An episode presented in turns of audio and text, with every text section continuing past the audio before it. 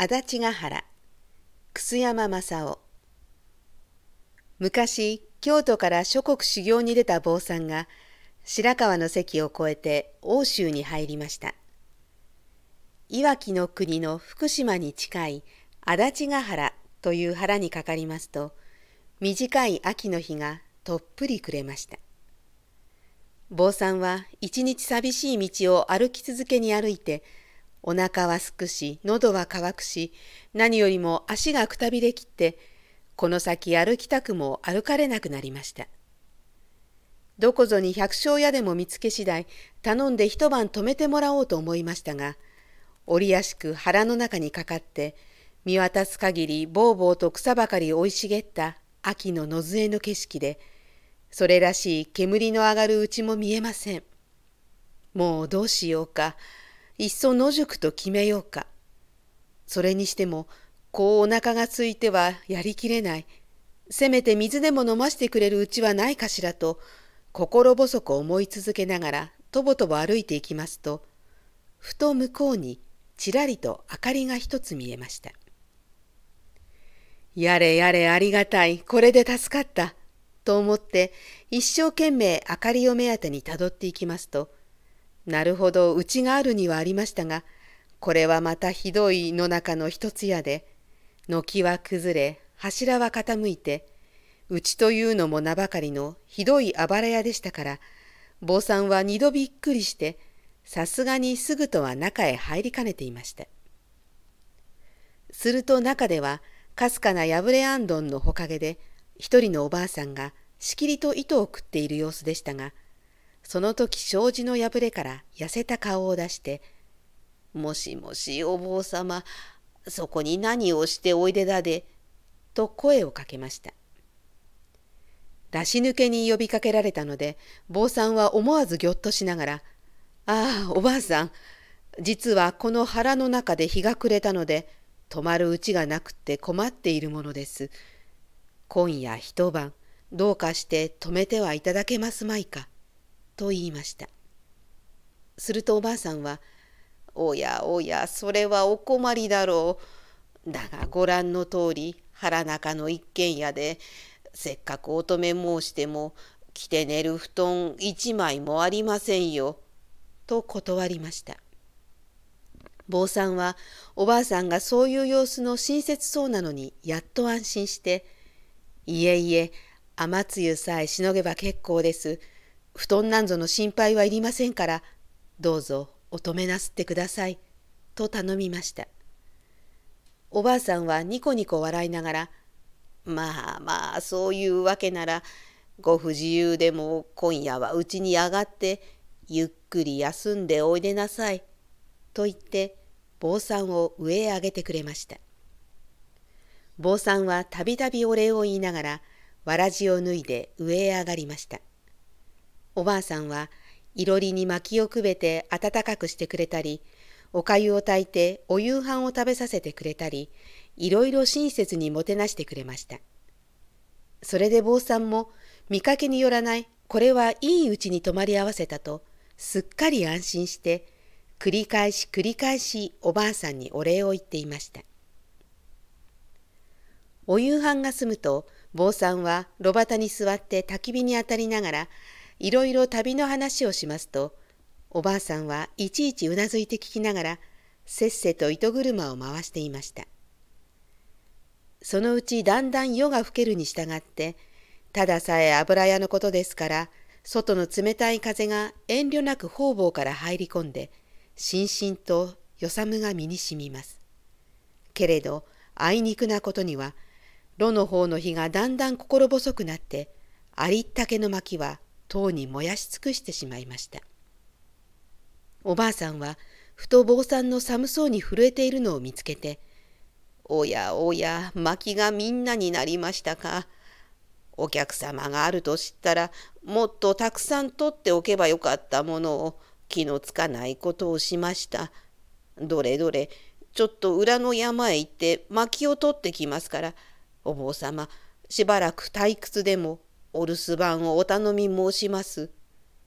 こう言っておばあさんは気軽に出て行こうとしました。すると坊さんは大層気の毒がって、いやいや、この夜更けにそんなご苦労をかけてはすみません。なんなら私が一走り行って取ってきましょう。と言いますと、おばあさんは手を振って、どうしてとんでもない、旅の人にわかるものでもない、まあまあ、何にもごちそうのない一つ屋のことだから、せめて焚き火でもごちそうのうちだと思ってもらいましょう。と言い出かけていきましたが、何と思ったのか戻ってきて、その代わりお坊様、しっかり頼んでおきますがね、私が帰ってくるまで、あなたはそこにじっと座っていて、どこにも動かないでくださいよ。うっかり動いて次の間を覗いたりなんぞしてはいけませんよ。と繰り返し繰り返し念をしました。どういうわけだか知らないが、無論用もないのに、人のうちの中なんぞ勝手に覗いたりなんぞしませんから安心してください。と坊さんも言いました。それでおばあさんも安心したらしく、そのまま出て行きました。さて、おばあさんが出て行ってしまうと、坊さんはただ一人、しばらくはつくねんと炉端に座ったままおばあさんの帰りを待っていましたが、じき帰ると思ったおばあさんはなかなか帰ってきません。何しろ西も東もわからない腹中の一軒家に一人ぼっち取り残されたのですから、心細さも心細いし、だんだん心配になってきました。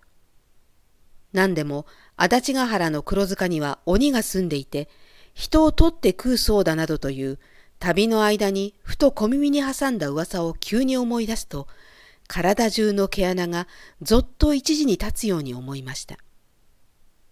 そういえば、こんな寂しい腹中におばあさんが一人住んでいるというのもおかしいし、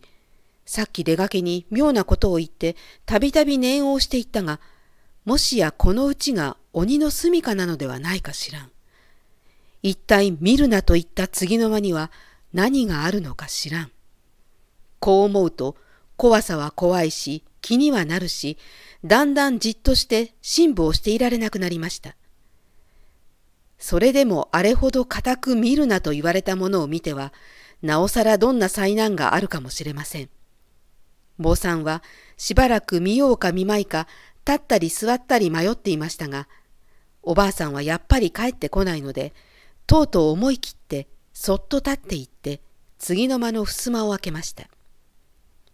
すると坊さんは驚いたの驚かないのではありません。開けると一緒に中からプーンと血生臭い匂いが立って、人間の死骸らしいものが天井まで高く積み重ねてありました。そして崩れてドロドロになった肉が血と一緒に流れ出していました。坊さんは、あっと言ったなり、しばらく腰を抜かして目ばかり白黒させたまま起き上がることもできませんでした。そのうちふと気がつくと、これこそ話に聞いた一つ屋の鬼だ。ぐずぐずしているととんでもないことになると思って、慌ててわらじの紐を結ぶ暇もなく逃げ出そうとしました。けれども、今にも後ろから鬼ばばあに襟首をつかまれそうな気がして、気ばかりワクワクして腰がわなわな震えるので、足が一向に進みません。それでも転んだり起きたりめくらめっぽうに腹の中を駆け出していきますと、ものの五六丁もいかないうちに暗闇の中で、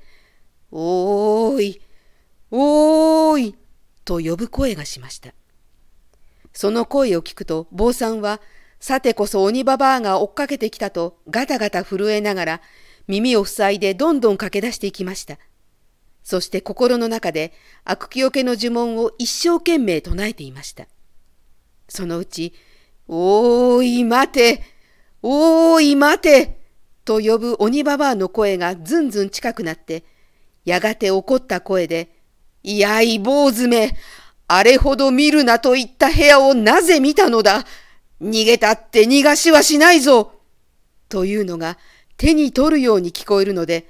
坊さんはもういよいよ絶対絶命と覚悟を決めて一心にお経を唱えながら走れるだけ走っていきました。すると、お経の功徳でしょうか。もうそろそろ夜が明けかかってきたので、鬼も怖くなったのでしょうか。鬼の足がだんだんのろくなって、もうよほど間が遠くなりました。そのうちずんずん空は明るくなってきて、東の空が薄赤く染まってくると、どこかの村で鶏の鳴き立てる声が勇ましく聞こえました。もう夜が明けてしまえば閉めたものです。鬼は真昼の光に当たっては育児のないものですから、恨めしそうにしばらくは旅僧の後ろ姿を遠くから眺めていましたが、ふいと姿が消えて見えなくなりました。坊さんはそのうち人里に出て、ほっと一息つきました。そして華やかに差し上った朝日に向かって手を合わせました。